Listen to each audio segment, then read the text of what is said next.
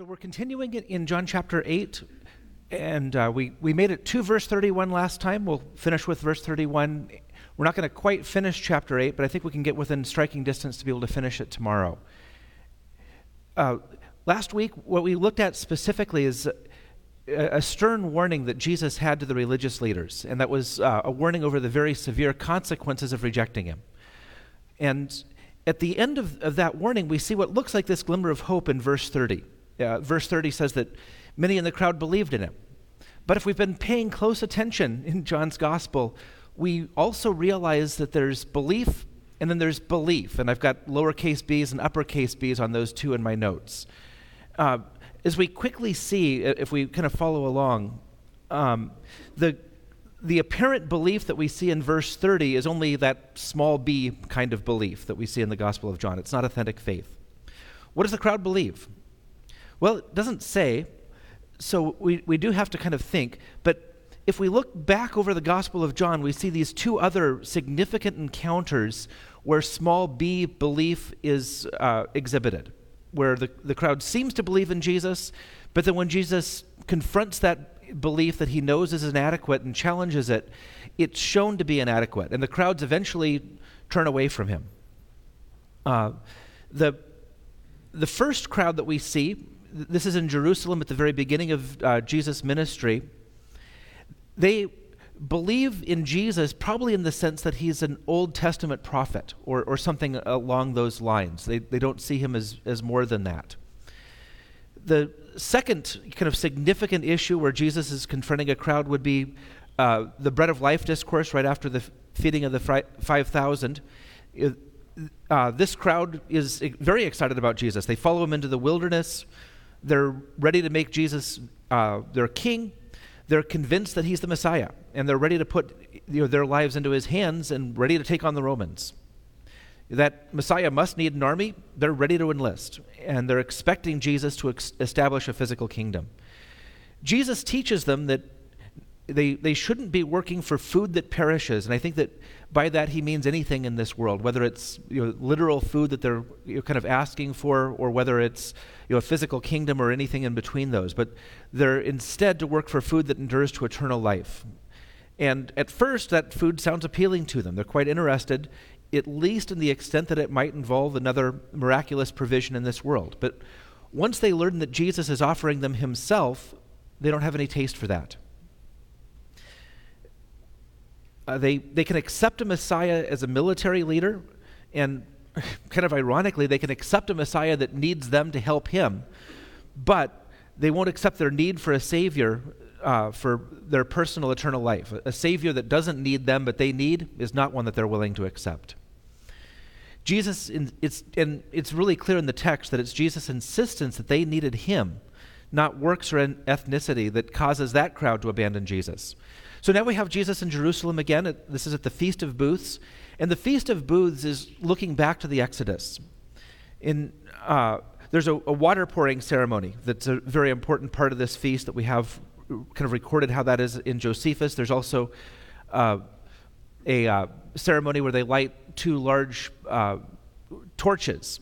Uh, more than torches, it's enough to kind of light the entire city of Jerusalem. And these are looking back at the water that Jesus miraculously provided, that, well, it is Jesus, but God pr- provided to the Israelites in the wilderness by striking the rock. And it's looking back to the pillar of fire at night and the cloud by day that, that led God's people. Uh, Jesus claimed, just in the, the previous verses, to be that water and to be that, the light that these Old Testament types are pointing to. Jesus is the water that sustains God's people. And Jesus is God protecting his people, manifesting his presence to his people, and leading his people through the wilderness to the promised land. As Jesus is defending these claims, he's claiming to be God incarnate, and that's the, the gist of the argument that he's making. And so I would say that when the crowds believed in him, they, they must believe something along those lines. They seem to, at least initially, be accepting Jesus' claims to be God incarnate. And I warned you last week, and I'll, I'll continue that warning that I'm a, slightly on thin ice because I can't find a commentary that would quite come out and say this. Uh, so I'm simply giving you the reasons that I see for it. And we also went through last week how it isn't enough to believe that Jesus is God. You need to realize your need for God. It's not simply accepting a bunch of intellectual facts, no matter how correct those facts are about Jesus. It's coming to Jesus for salvation and embracing Him as your Savior. Uh, that is what, what is the difference between inadequate and adequate faith. If this is correct, we do see this really nice progression where the crowds you know, at first believe that Jesus is a figure from God, and that's shown to be inadequate. Then the crowds are accepting that Jesus is the Messiah, but that's still not adequate. Finally, the crowds are even believing that Jesus might be God incarnate, but that's not adequate. And in all instances, it's, very, it's made very clear in the text that they need to see their need for him and Jesus is going to uh, confront an inadequate faith. So that uh, when, when Jesus sees you that apparent belief, he tests it. And that's the verse that we kind of finished with. If you abide in my word, you are truly my disciples, and you will know the truth, and the truth, truth will set you free. There's a lot in that statement, but it's kind of telling what the crowd seizes on in that statement. It, it, it's the very end that uh, implies that they need, need to be, be set free. And we'll come back to this idea as we kind of keep going. So we're ready to get back to verse 30, and so I'll go ahead and read the section that we're going to look at. Technically, we're starting at 31, but I think verse 30, although it's not shown in your Bibles, probably belongs with this section rather than with the previous section. And so for the context, I'll include it here. As he was saying these things, many believed in him.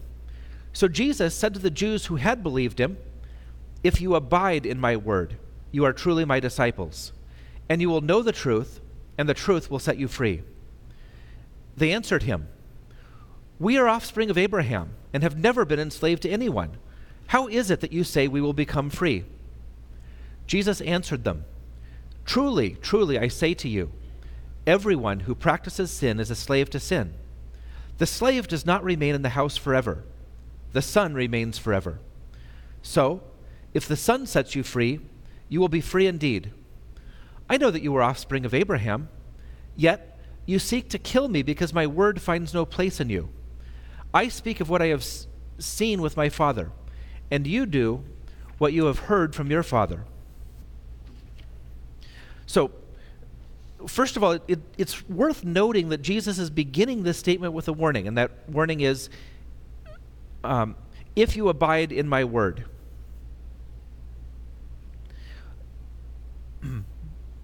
um, Jesus it, it, wants the crowd to go from simply believing in him to you authentic faith, and that's uh, what we're going to be looking at today. What does Jesus mean by this phrase, abide in my word?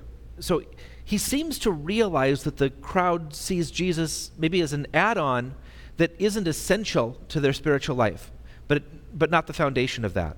The crowd's already assured of their standing with God, as we've seen before throughout the gospel, by their ethnicity, they're sons of Abraham, uh, and, and by their works. But they, they don't see the necessity of abiding in Jesus' word. And we're going to come back to some of those ideas too. But one thing I would like to look at is that uh, an adequate faith, a, a saving faith, is a faith that abides in Jesus' word. Spurious faith, which is what the crowd is going to be shown to exhibit, might embrace Jesus, and you know, it might look externally you know, every bit as enthusiastic, often even more enthusiastic than, than genuine faith. But it doesn't have root. Um, you know, uh, s- someone with spurious faith, just to kind of use the an- analogy that is used in the parable of the sower, might sprout with just as much promise as any other uh, seed, but those seeds are quickly scorched by the sun and die. They, do, they don't have the root that's necessary to sustain faith. Genuine faith is a faith that has deep roots. Genuine faith has found Jesus to be the bread of life. It's a faith that hungers for Jesus, and it's a faith that knows um, that the only satisfaction for our soul's hunger comes from Jesus. And it knows that because it's experienced that. It's experienced sustaining itself on Jesus. Um, genuine faith it will always return to Jesus because there's nowhere else to go for the words of eternal life. Spurious faith can show itself by leaving Jesus decisively. And there's a, a critical element uh, of authentic faith that's clearly taught in 1 John 2:19. And sorry, that did not make it onto my slide, so I'll just go ahead and read it. Um, you'll you'll see that you, some of the wording and the concept is similar. This, you, when we're hearing Jesus in the Gospel of John, we're hearing the way that you John remembers it, and it does tend to take on a little bit of the sound that John has. And I think John probably took on a little bit of the way that Jesus explained things in, in turn. So in First John, John is writing to encourage a group of believers that are, are struggling, and a big part of their struggle is that a large part of the church has left decisively. Uh, they seem to be embracing something known as, as Gnosticism, which we won't get into. But in describing this group that has abandoned the faith, John writes, They went out from us, but they were not of us. For if they had been of us, they would have continued with us. But they went out, that it might become plain that they are not of us. The statement's a little bit convoluted and a little bit redundant, but John is really trying to emphasize the, the point by saying it several times in several ways that your genuine faith continues. And you know, spurious faith is a faith that would decisively abandon uh, the gospel and ab- authentic Christianity. And in fact, the, the fact that these individuals that John is talking about were never Christians is um, can only be attributed in, in, in, John's statement to their failure to abide in, J- in, in Jesus' words that makes it plain that they were never among God's people. Now, this, of course, brings us to the Reformed doctrine that's known as the perseverance of the faith. Often, not in this denomination so much, but a lot of other denominations, including the kind of the tradition that I came out of, this, would, this doctrine would be referred to as eternal security. And the you know, kind of the simple definition that a lot of people would be able to state for eternal security is once saved, always saved. And that's true. But it, it's only one side of a coin, and it's kind of a, it, it, it contains dangerous omissions. Um, historically, the doctrine has you know, emphasized with roughly equal emphasis the, the other side of the coin that would state that those that are genuinely saved will persevere with their faith to the end. And there's a really good summary in uh, J.C. Ryle's commentary. It's not beginning, but continuing a religious profession that is the test of true grace. The converse, which is seen in verse 31, throws light on our Lord's meaning. You are not truly my disciples unless you continue steadfast in my doctrine.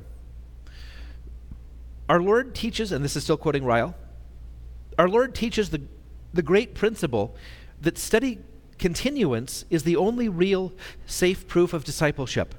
No perseverance, no grace. No continuance in the word, no real faith or, or conversion. This is one of the meeting points between uh, the Calvinist and Arminian. He that has true grace will not fall away. He that falls away has no true grace and must not flatter himself that he is a disciple. Um, now, Ryle is writing more than 100 years ago when the Arminians, I think, were more rigorous in their you know, uh, attempts to make Arminianism, Arminianism work with Scripture, and they recognized that the Scripture clearly taught the same thing. And so, historically, Arminian theology taught that you know, perseverance in, in, uh, in the faith is necessary. The version of Arminianism that I grew up in uh, would not have taught that. So you'll, you'll certainly see other versions of Arminianism than what Ryle is referring to today. Now, it should be mentioned here that genuine believers may well stumble, although they won't ultimately fall away without returning. And a, a, really classic example of that is Peter and his denial of Christ. Uh, certainly, an instance where he stumbled, but he returned and he repented. And we, we see throughout church history other examples of that as well. Uh, sometimes we see Christians that hold up well under persecution, but sometimes we see Christians that, that stumble in the face of persecution and they may, may turn away for a time but come back. I think the important question is you know, would we do better uh, than you know, Peter or some of these other individuals? And I would answer that on our no, no. But I think an important aspect to understand about this doctrine is that we're not on our own the doctrine of the perseverance of the saints from the Reformed tradition has never stated that the perseverance uh, in faith is something that we produce. All of salvation is a gift from God. And it, that doesn't mean that it's just the faith that's a, an important component of salvation that's a gift from God, but it's everything that's a part of salvation that's a gift from God. And that would include the perseverance that's clearly required in the scripture. Perseverance, perseverance is something that God supplies. And you know, a lot of Reformed theologians will uh, refer to this doctrine not as the perseverance of the saints, but the perseverance of God with his people or the preservation of the saints. And I think both of those probably more accurately get at what this doctrine states. God's people will persevere not because there's anything intrinsically better about them than any other person, but because it's God that will keep them. And this is an idea that we're going to come to in more detail in John chapter 10. Um, the next question I think that's worth looking at in this verse is what is the truth that the crowd needs to embrace to be set free? And you know, a, a simple answer to that, probably not a bad one, would simply be the gospel. But I think if we look at the context, we can get a little bit more uh, specific there. The truth would be that they're, they're desperate sinners. They're at, at enmity with God, without hope, and they're facing perfect justice for their sins. But they don't realize it. They do owe a debt that they don't have an opportunity to, or uh, the ability to repay, although they think they, they do. And well, all of that is, is perfectly true, and Jesus is teaching it. Every human being will ignore or avoid or redefine or twist or distort reality to try to avoid seeing that truth. There is a remedy, but it's only found in abandoning the hope that one has in oneself and placing that hope firmly in Jesus Christ. One's confidence should entirely be in the person and the work of Jesus Christ as their only hope of salvation. The crowd, on the other hand, is desperate to maintain the hope that they, they brought with them with their descent from Abraham and their works. The heart of the gospel is realizing how completely we need Jesus and how perfectly Jesus meets our, our greatest and our deepest needs. Or our greatest and our deepest need, uh, more accurately, I think. so, with this in mind, I think we're, we're seeing we're, uh, already what it is that the, the crowd's rejecting and they, they seize on this statement the truth will set you free. Um, it's, it's not the most important part of what's Jesus saying, and so it's, it's very telling that they're seizing on that because it's the fi- part that they find offensive. And it's uh, you know, offensive for the same reason that Nicodemus and the crowds, um, or the, the crowds you know, that uh, apparently believed in Jesus, but not in an adequate way around the incident with Nicodemus and the way the crowds at the Bread of Life discourse rejected Jesus. They were willing to accept Jesus as a teacher from God, or they might accept Jesus as their idea of the Messiah. And I, I would argue, at least, that this crowd is ready to accept Jesus as God is in the flesh, but all of them are rejecting their personal need for him.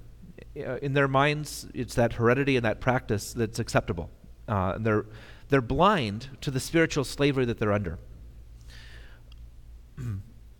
um, there's a, an interesting irony in, in the, the crowd's response that you know, they've never been slaves to anyone. Um, if you look at Jewish history, they were enslaved by the Egyptians. During the period of the judges, they were enslaved by seven uh, at least seven different ites, uh, some of the surrounding na- uh, nations that are, are, the different names are kind of difficult to, to even remember. Uh, they've been enslaved at various points to Assyria, Babylon, Persia, and the most recently they kind of alternated control between the Ptolemies and the Seleucids. That uh, they were kind of on the border between two different portions of Alexander's empire was a very difficult time because these you know, empires were kind of constantly going back and forth and they were trading hands during that period. And finally, they're enslaved to Rome. There's a, a particularly ironic twist. This discourse and this exchange is taking place in the temple courts.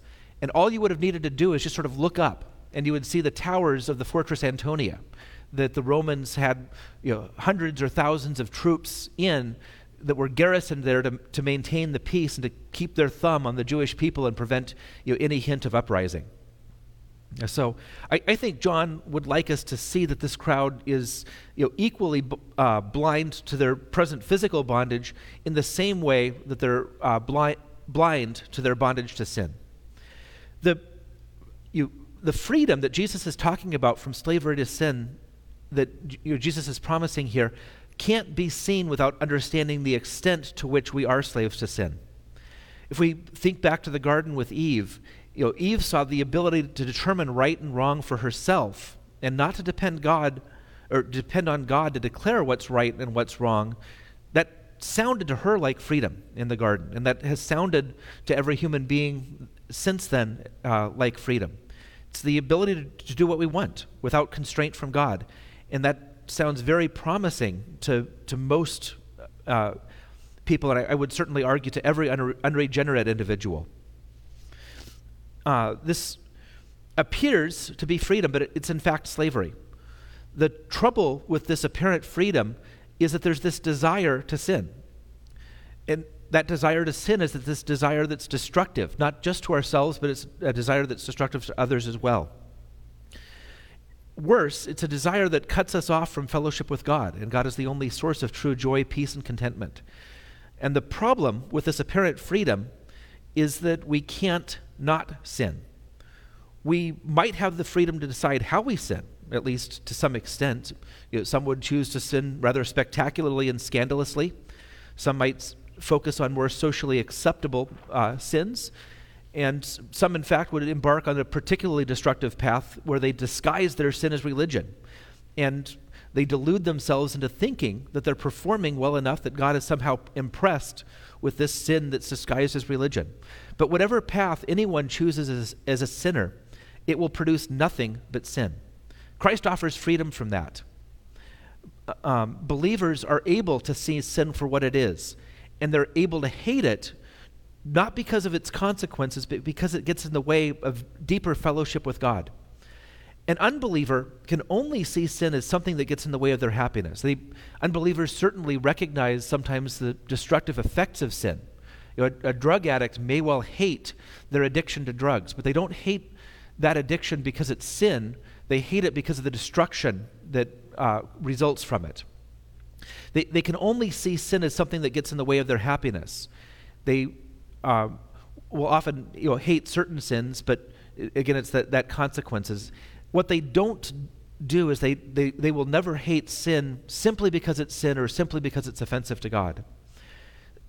Uh, with regeneration, Christians, though, are able to do actual good works, and an unbeliever cannot do a good work. That's clearly stated in Scripture, and we'll come to this idea later in the Gospel of John. Not, not necessarily in this half, it might be in the second half, which is probably going to be years away.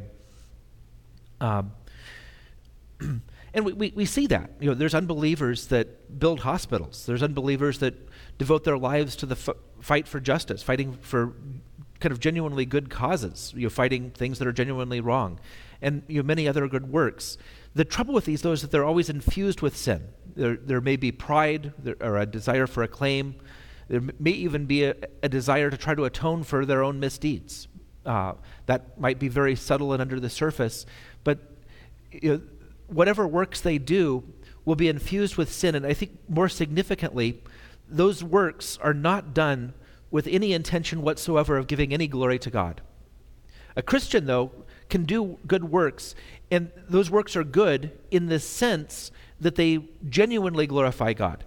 Now, those works aren't ever done perfectly, they're always infused by sin as well.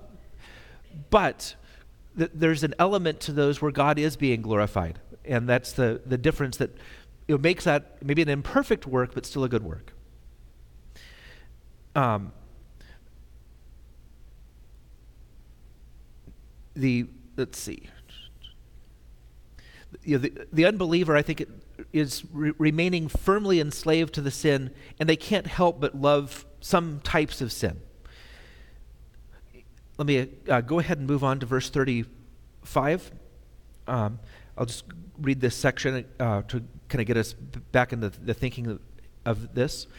The slave does not remain, or sorry, the slave does not remain in the house forever. The son remains forever. So, if the son sets you free, you will be free indeed. I know that you are offspring of Abraham, Yet you seek to kill me because my word finds no place in you. I speak what I have seen with my Father, and you do what you have heard from your Father. So, next up, what Jesus is going to do is he's going to provide a picture of the difference between slavery and sonship. And he'll do this in terms of sin's power. So let, us look at what Jesus means in verse 35. The slave does not remain in the house forever, the son remains forever. So Jesus is referring, of course, to something that's very familiar in this culture. Thankfully, it's uh, not familiar in our, our culture. But slaves weren't members of a household. They, they could be bought and sold.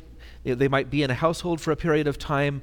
But there was a, a, a temporary nature to that relationship. A son is intrinsically part of a household forever. There's no expectation that the son would ever not be part of a household in that culture.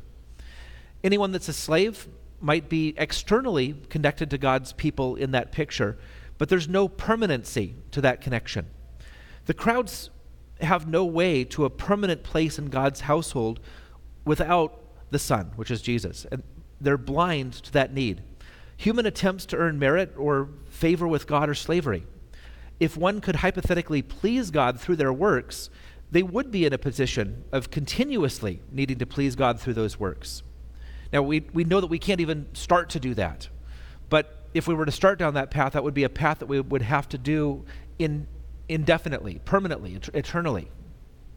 Um, and so there, there can never be any security in a salvation that's based on works.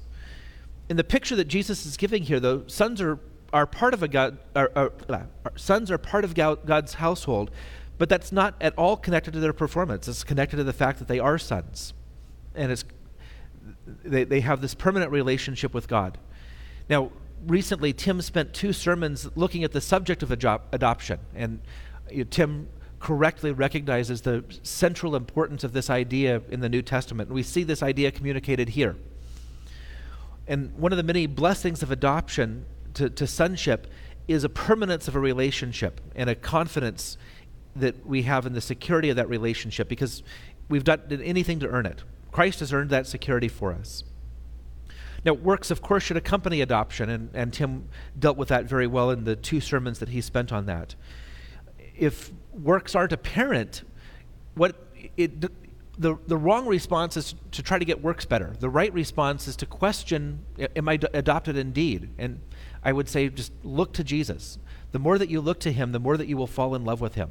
And it's that, and the more that you will recognize how much you need him, because you do need him. Um, and so the more that you look to him, the uh, more you'll want to measure up to, to what he has given you.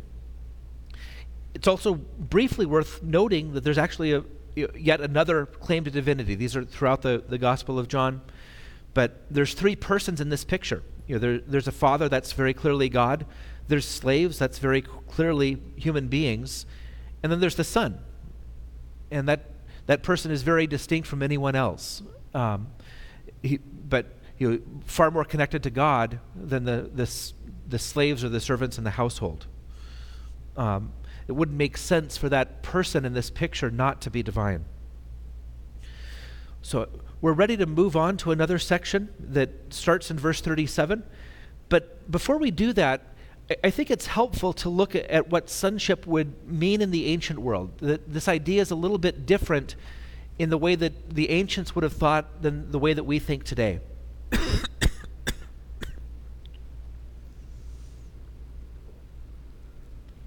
we think of sonship almost entirely you know, in a paternal or a you know, hereditary sense. And that, that idea is certainly present in ancient thinking as well. But there's another idea that's much less present today. The reason is that today it's perfectly normal for uh, children to grow up and lead very different lives and have very different professions than their parents. The reason is that a lot of us have gone to universities. We've gone there with the idea of taking on a specific course of study, and hopefully, you know, if you're making good use of the opportunity of going to a university, you're you have a career in mind and you're trying to pick up knowledge and skills that will be important in doing well in that career. Um, let's do, go ahead and do a show of hands. How many of you have virtually the same job that your parents had? Okay. And it wouldn't be unusual for a few hands to go up. Uh, no hands did go up for those that are listening on tape. But it, it's a very small percentage today. In the first century, it would be close to 100%. Um, universities didn't exist in the ancient world. And you know, what would kind of even pass for schools were very radically different. Most career preparation for the vast majority of the population happened between a father and a son, or between a mother and a daughter. And I'm going to quote D.A. Carson, who I think does a really good job on this idea. If your father was a farmer, you became a farmer. You, you became a farmer. If your farmer was a ba- if your father was a baker, you became a baker.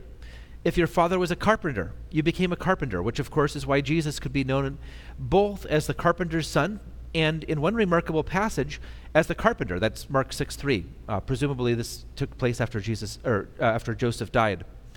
If your family name was Stradivarius, you became a violin maker. You learned your trade, your vocation, even your identity from your father. If you were a farmer, you learned from your father when and how to plant, when and how to irrigate, when and how to harvest, not from the nearby agricultural college.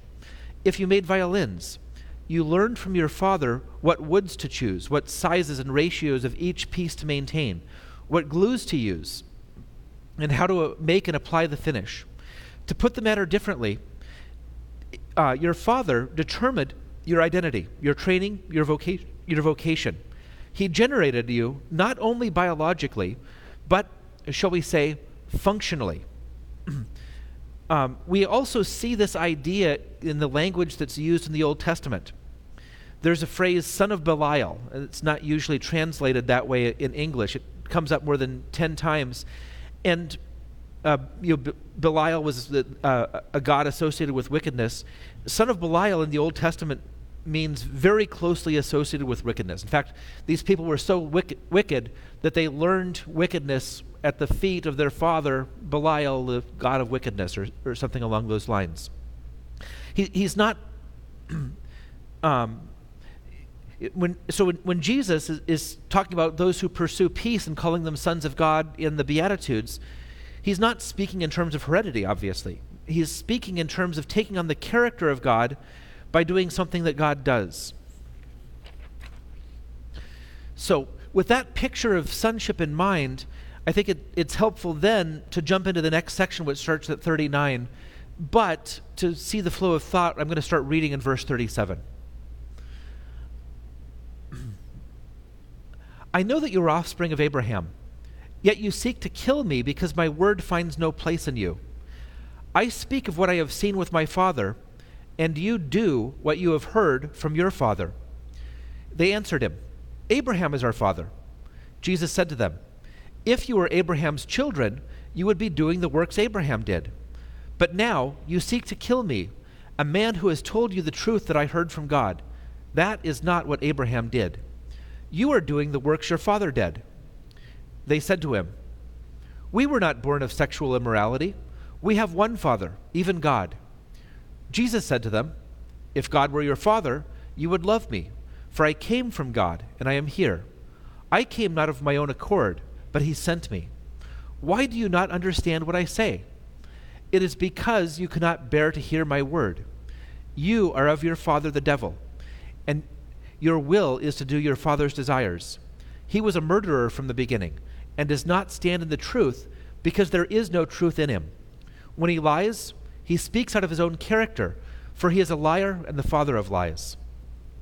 Because I tell you the truth, you do not believe me. Which one of you convicts me of sin? If I tell you the truth, why do you not believe me? Whoever is of God hears the words of God. The reason why you do not hear uh, hear them is that you are not of God. So, the, the first thing that we see in this section is that the people are claiming eventually two different fathers. First, they claim Abraham as their father.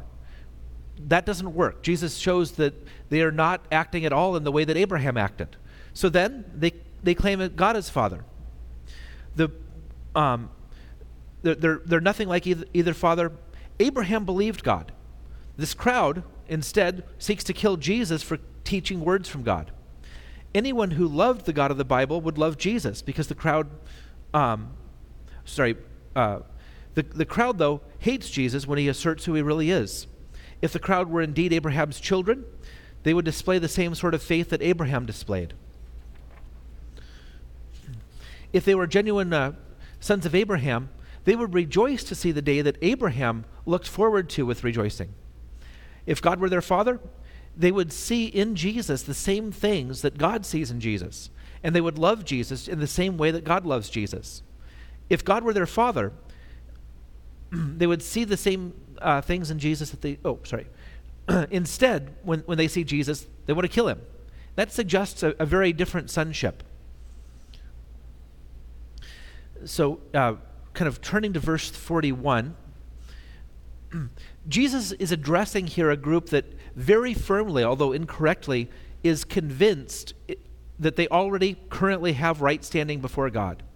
He's, prevented, uh, he has presented very clear proof that their actions, and this is specifically it's their, their desire to kill him, um, that comes only because Jesus is teaching words that Jesus has received from God, is completely inconsistent with being on God's side. But it's entirely consistent with being on Satan's side. They do not need to take this on faith. What they need to do is they need to examine the motives in their heart and they'll clearly see that these motives are not the motives of what they're claiming to be. They're claiming to be descendants of Abraham, but yet their motives are, com- and the actions that result from those motives are completely different. They're claiming to be sons of God, and the, what they look to and what they hate is exactly the opposite of what God loves and what God hates. So if they examine those motives, they can see it. It's, it's clear. So, how do they respond? Uh, the response is we were not born of sexual immorality. We have one Father, even God. Now, I think the first thing that comes out here, commentaries are, are uh, d- disagree on whether this is intended or not, but there may well be a kind of a, a nasty personal attack. And I, I would argue that there is because we see a, a nastier one that's unambiguous in the next section that we'll get to next week it, it probably would have been well known in, in Nazareth and the surrounding communities that Jesus was born out of wedlock or wedlock. And of course, the circumstances that we know from the Gospels wouldn't have been widely known and probably not widely believed if Mary and, Joseph had tried to defend themselves. I, I think they probably wouldn't have been wise to do so, and I don't think that they were unwise individuals. So I think that they probably simply had to accept shame of what God asked them to, to do. Now, a lot of Galileans would have been there at the feast. And so the information about Jesus' birth, birth certainly would have been known by some in the crowd, and it probably would have spread. It probably w- was well known. And so I, th- I think this is just kind of a, a, a nasty personal attack, but that's uh, not clear, and it's less important. Um, the crowd's response is doing two different things. First, it's defending their heredity. And secondly, it's shifting their parentage to something that they think may be more tenable. We've already talked about how their sonship from God is not tenable, and we'll, we'll get to that. But by stating that they weren't born of sexual immorality, they were showing the depth of their dependence on that heredity for right standing with God. That type of thinking is a lot less prevalent today. You know, we, we're in a culture where descent and heredity aren't particularly important uh, and not something that most of us would place much confidence in. But you know, simply looking at the number of genealogies that come up in Scripture, we see how important heredity was in, in the thinking of the first century. They're not accepting Jesus' point that it, it isn't physical sonship that matters. Jesus is saying it's the functional sonship that matters. Are you showing you know, a functional relationship to your father? If not, you're not a, a, true son of that father. And they don't get that point.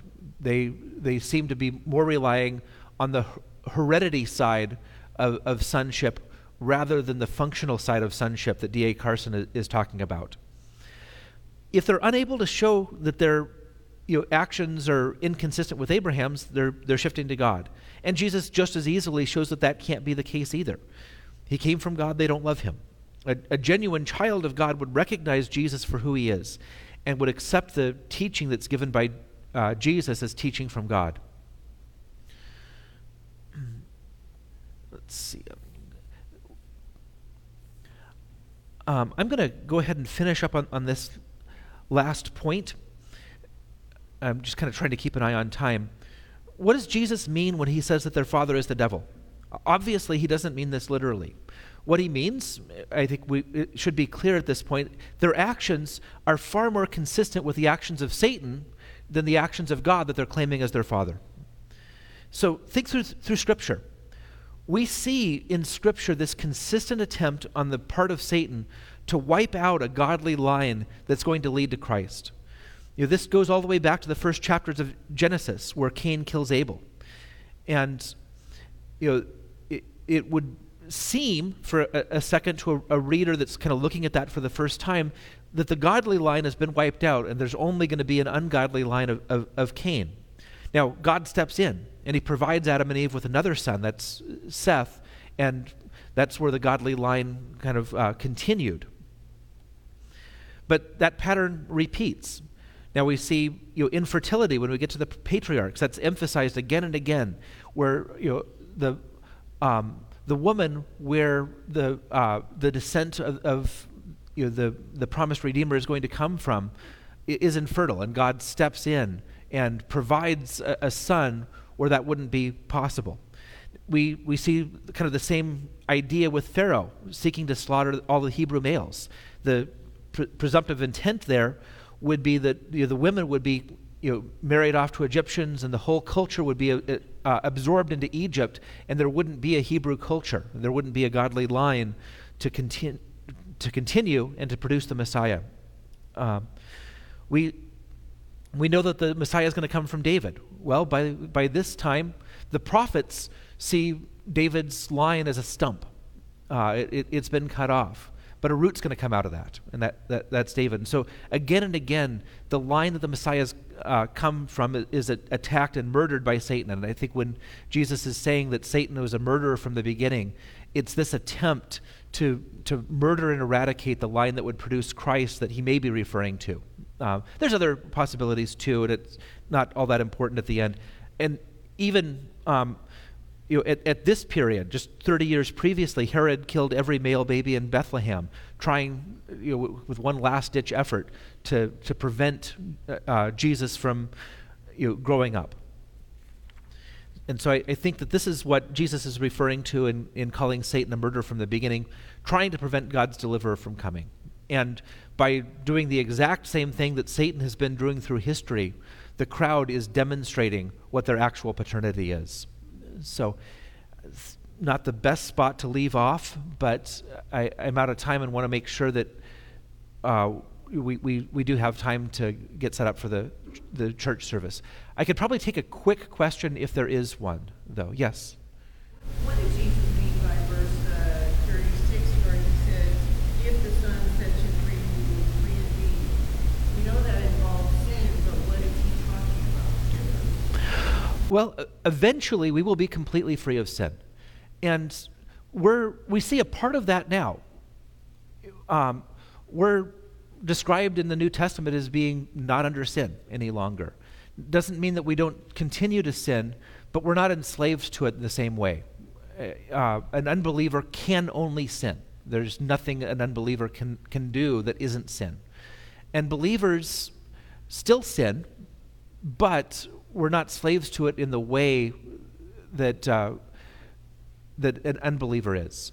And there will be a point where we will no longer sin. That so we, we sort of have this already not yet uh, aspect, I think, to that, that promise there.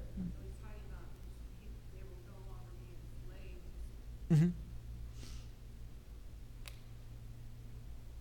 That's how I would answer that, at least. so, just in the interest of time, I want to make sure we have time to get set up. I'm going to go ahead and close this in prayer. Dear Heavenly Father, I thank you for your perseverance with this crowd. You know, this crowd did not deserve your grace, and you stood up uh, in the, the face of a, a hostile crowd and you proclaimed your gospel. You offered yourself to them. And you know, I know that m- although many rejected you, some eventually out of this crowd came to accept you and came to embrace you and came to love, love you. I thank you that you've done the same for us. When we were similarly hostile to you, you opened our eyes to who you are, you brought us into your kingdom, and you made us your sons. I pray that we would live as sons of God the Father. In Jesus' name, amen.